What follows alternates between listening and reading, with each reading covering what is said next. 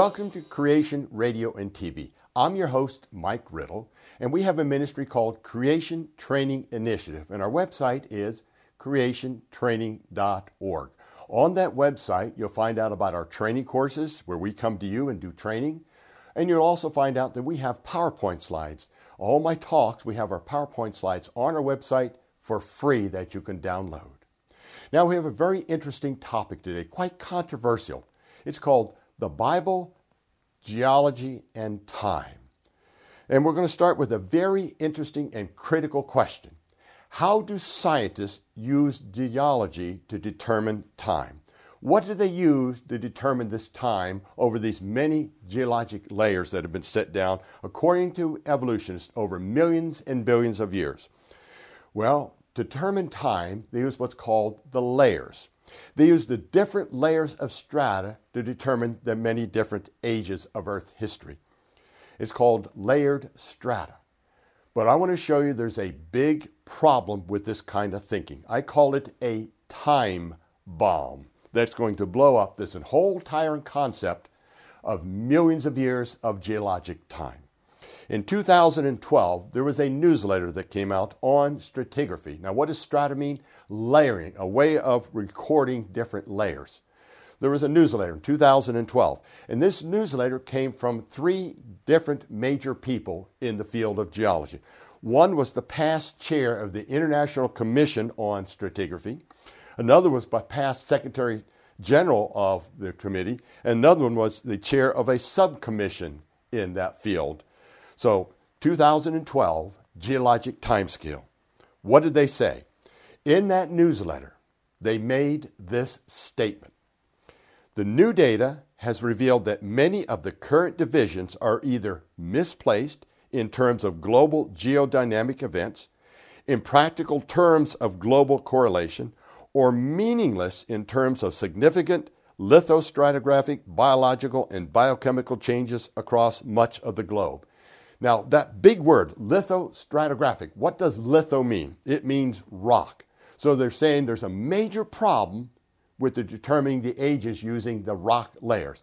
And then they continue on with this statement. Continual improvements in data coverage, methodology, and standardization of chronostratigraphic units imply that no geologic timescale can be final. Now, there's another one of those big words, chronostratigraphic. What does chrono mean? Time. In other words, what they're saying is there's no exact way to measure time using these layers. That came right from their own newsletter in 2012. Well, let's carry on from there. Mr. R. R. Lemon, PhD, in his book Principles of Stratigraphy, makes this statement. It Stratigraphy provides the means of piecing together a calendar so that world geologic records can be brought together in a coherent whole. Modern stratigraphy would be impossible without biostratigraphic fossil control. What is he saying there? The only way to determine the time of these layers is not the rock layers, it's the life forms, the fossils we find in there. That's what biostratigraphic means. Bio means life. So here he's clearly saying it is not the layers, it is the fossils that determine the age of the layers. So now let's take on this challenge geology and time. How good are the fossils at telling time? How accurate is this method of using the fossils to determine the age of the geologic layers? Well, let's go to the U.S. Geologic Survey. And they make this statement Key to the relative timescale are examples of index fossils, the forms of life which existed during limited periods of geologic time and thus are used as guides to the age of the rocks in which they are preserved. Did you get what they just said? This is the U.S. Geologic Survey stating this. The rock layers aren't the method we use, it's the life forms or index fossils, fossils that lived during a short period of time, then died off, that's what's used to determine the age of these different layers. Well, I want to show you there's some problems here. We're going to do a little what's called critical thinking here. Three critical problems in this method of using fossils as index fossils. Number one, it involves invalid reasoning. Number two, we have things called living fossils. And number three, we have something called out of place fossils. So let's look at number one invalid reasoning. Dating rocks. How did they determine the age of a rock layer? How did they know how old a particular layer of rocks are in this geologic column? Well, that's easy. What they just told us is not the layers, it's the index fossils that are found in the layers. So they use the index fossils to determine how old the layers are. But wait a minute. How old do we know the fossils are? How do they know how old these fossils are? How do you know the age of the fossils? By the layers they are found in. Did you get what just happened there? This is called circular reasoning. This is invalid logic in this case, folks. Completely invalid logic. This is what evolution is based on, not sound principles. They use the fossils to determine the age of the rocks, but they use the rocks to determine the age of the fossils. It's right there in their own reports, U.S. Geologic Survey. And in that 2012 report, they used the fossils to determine the layers age, but the rocks determine the fossils age. Folks, that is not science. That is far from science. Let's look at number two, the problem living fossils. These fossils are supposed to live for a short period of time and then died out. So they're called index fossils. Well, let's take a look at some of these so called index fossils. Let's start with the coelacanth fish. It was supposed to be extinct for about 80 million years. Well, guess what? We found coelacanth fish still living today. In other words, they are unchanged in 80 million years. This is according to evolutionist time now. Not real time, but evolutionist time. They were supposed to be living 80 million years ago, and they're still living today. How can they be used as an index fossil? No change in 80 million years. Then we have the elephant shark. No change in over 420 million years. How can that be used as an index fossil? According to evolutionist timing, they were living 420 million years ago. They're still living today, and there's been no change. Not an index fossil. Crocodiles, no change in over 80 million years. Horseshoe crabs, no change in over 450 million years. The nautilus, no change in over 500 million years. The tuatara lizard, no change in over 200 million years. Scorpions, no change in over 360 million years. Jellyfish, no change in over 500 million years. The huntsman spider, their spiders, no change in 50 million years. Dragonflies, no change in over 230 million years. The Wollemi pine, no change in over 150 million years. Bats, no change in over 50 million years. The starfish, no change in over 150 million years. Folks, index fossils are not index fossils. We have just shown that. These so called creatures that are supposed to live for a specific time died out. Many of them are still living today with no change. So, invalid logic, living fossils discredit the whole geologic timescale used by evolutionists. Let's go to number three, called out of place fossils. Now, what is an out of place fossil? A rock layer is designated for a specific time period often contains fossils from different time periods. There's the problem. See, out of place fossils. Again, index fossils are supposed to be for a specific time. But what we're finding is in each one of these layers, we're finding fossils all up and down the geologic column. We're finding the same fossil in many different layers. They're out of place. That's what an out of place fossil is. We find flowering plants that are out of place, birds out of place in many different geologic layers, dinosaurs in many different geologic layers, mammals and bees in many different geologic layers. Out of place fossils show index fossils are not real indicators of age. Michael Oard, MS in atmospheric science and also a researcher in earth science, makes this statement. You may be surprised to learn that fossils are being found in the wrong place all the time. Now, here's a new one fossil squid recently found. According to evolution, this was a 150 million year old fossil squid. And what did they find out about it? The squid was discovered to contain a fresh ink sac. In other words, fresh ink was still in this squid, and it's 150 million years old. Folks, something is wrong with the evolutionist timescale. It is wrong. Conclusion on living fossils. Let me read this to you. Conclusion on living fossils. With so many fossils that have not changed over the alleged millions of years, plus so many out of place fossils, how can index fossils be trusted as a true indicator of time? And don't forget the whole invalid logic or reasoning to come up with time. So we look at the geology and time, index fossils are not a good indicator. So let's go to the other method they can use called radiometric dating. How valid is radiometric dating? Well, we're told in the textbook, we see right there in textbooks, radiometric dating give exact ages, exact times. They're exact forms of dating. That is right out of our textbooks. Well, let's talk about radiometric dating. And to talk about that, let's talk about dinosaurs in time. Dinosaurs are claimed to have lived from 65 to 220 million years ago. Dinosaurs are dated by the rock layers they're found in, but dinosaurs are also used as index fossils. Did you get that right there? There again is that example of circular reasoning, invalid logic. Now, dinosaurs are also used as a classical proof for evolutionism. Well, we're going to drop another time bomb here. Let's look at the real evidence in dinosaurs. If there's evidence, if there's observable and repeatable evidence that dinosaurs only lived a few thousand years ago and not these alleged millions of years ago, then the whole dating method, radiometric dating method, can be shown to be invalid. So let's drop this time bomb. In the 1990s, scientists discovered Tyrannosaurus rex bones, fossils, that still contained soft tissue in them. The tissue was so soft you could stretch it and come back together again. They even found red blood cells and blood vessels in this fossil. Now, there's no known method for how soft tissue can last for 65 million years. The only explanations we're getting from the evolution is number one, silence. Don't teach anybody about this.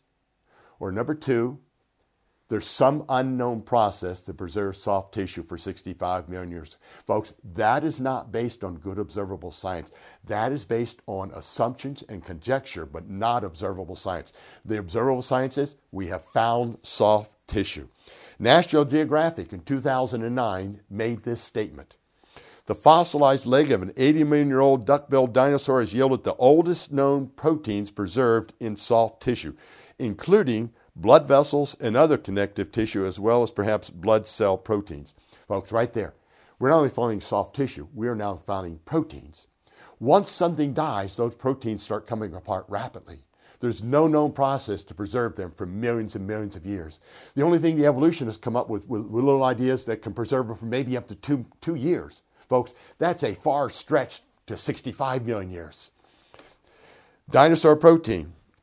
In Walking with Dinosaurs on the web, they made this statement.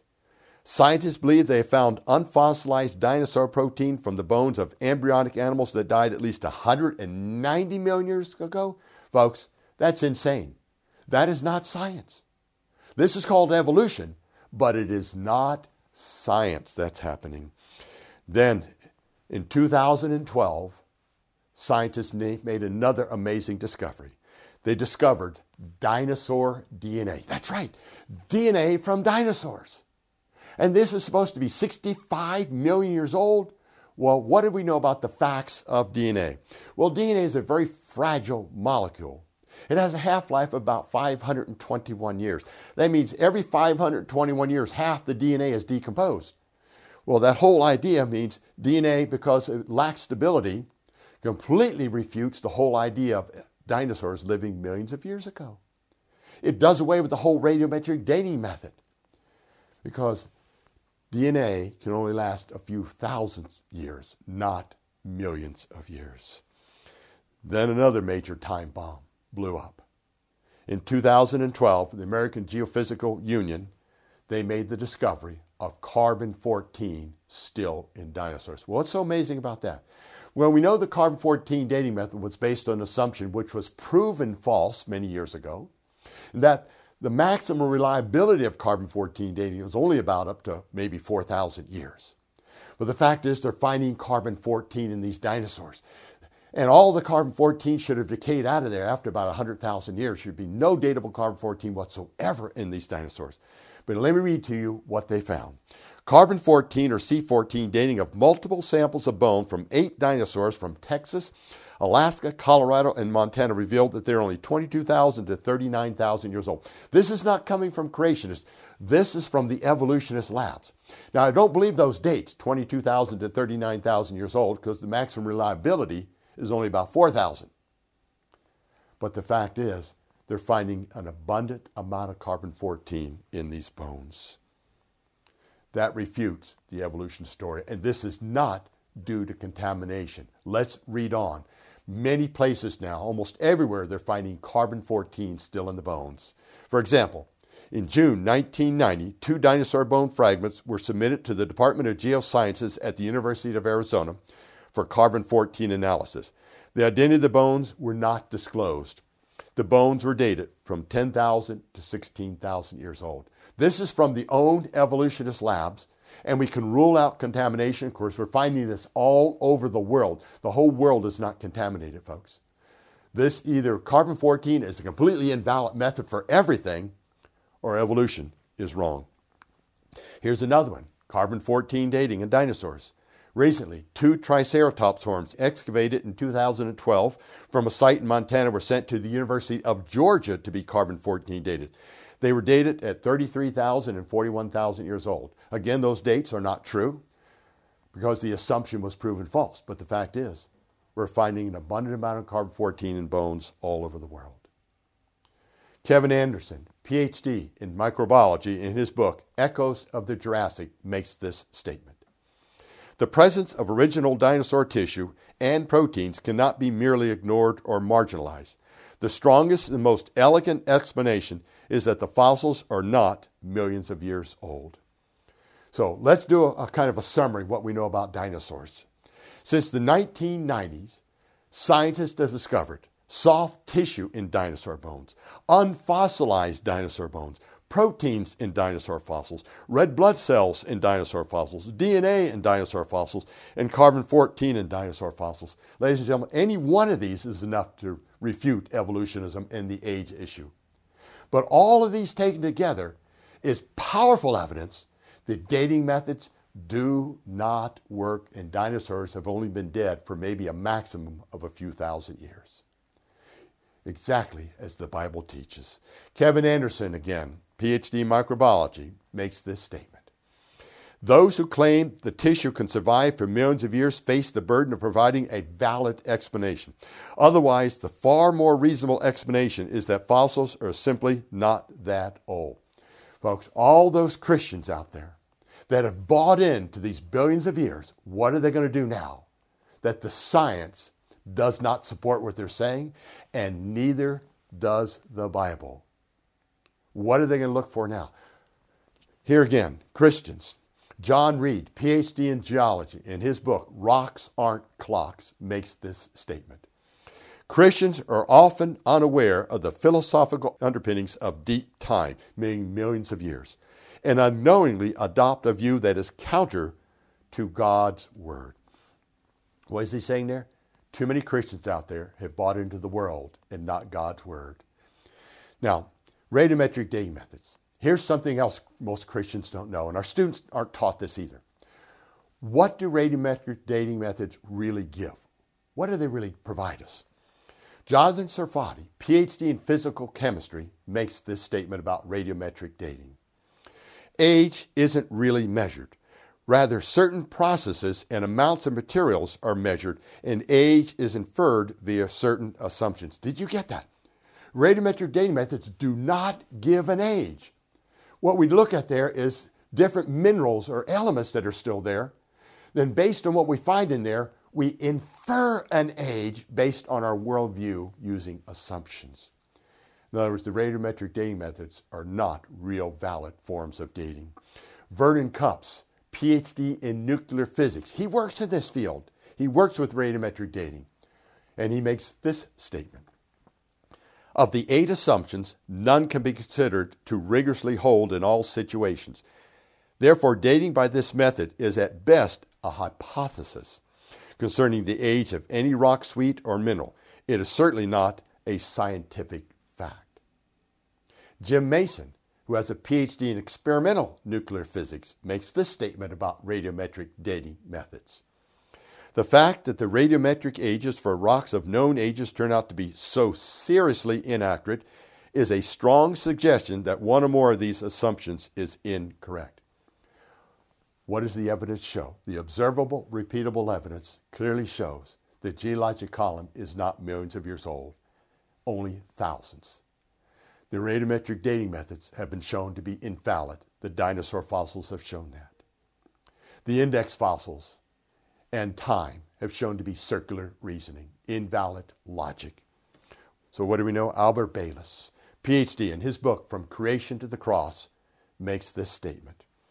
If we're going to learn about God through his activity, creation is the best place to start. It was and is the critical event for a person's worldview. And notice what he's saying here, folks. The first three chapters of Genesis is the foundation for understanding the gospel and the rest of Scripture. We can't marginalize that. We can't change God's word. It is so foundational that if we don't believe the first three chapters of real history, we don't have a foundation for the gospel. We don't know why Jesus Christ even had to go to the cross, suffer and die on that cross, and be raised from the dead.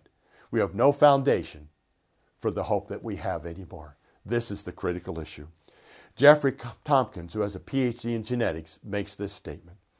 It seemed obvious to me that if I accepted the New Testament message of Christ's life, death, and resurrection, that I must also accept the biblical revelation regarding six day creation. He sees the importance of believing God's word and not changing it. Van Til, Van Til, who has a PhD in physics, makes this statement If the story of the fall of man is mythology, then there is no need for a plan of salvation. This is so simple, folks. God's word is so simple to understand these first three chapters. Even scientists understand it. So, why are so many Christian groups, why are so many pastors out there abandoning God's word? Because they're being trained in a lot of our universities not to trust God's word. We need to have pastors with courage, honor, and commitment.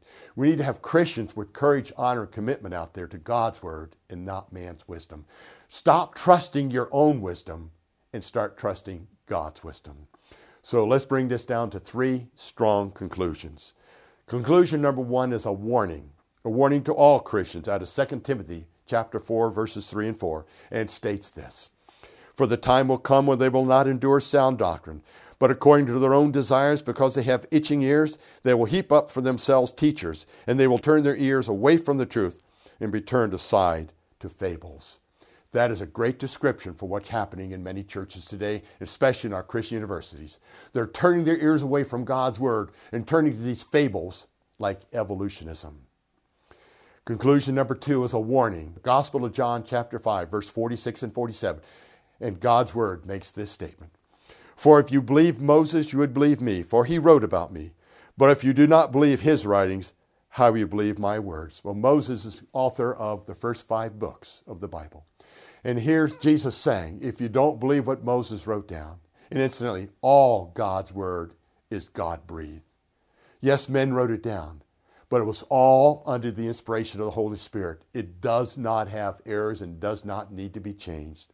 And finally, conclusion number three the very words of Jesus Christ to his followers in John, the Gospel of John, chapter 17, verse 17, makes this statement Sanctify them by your truth.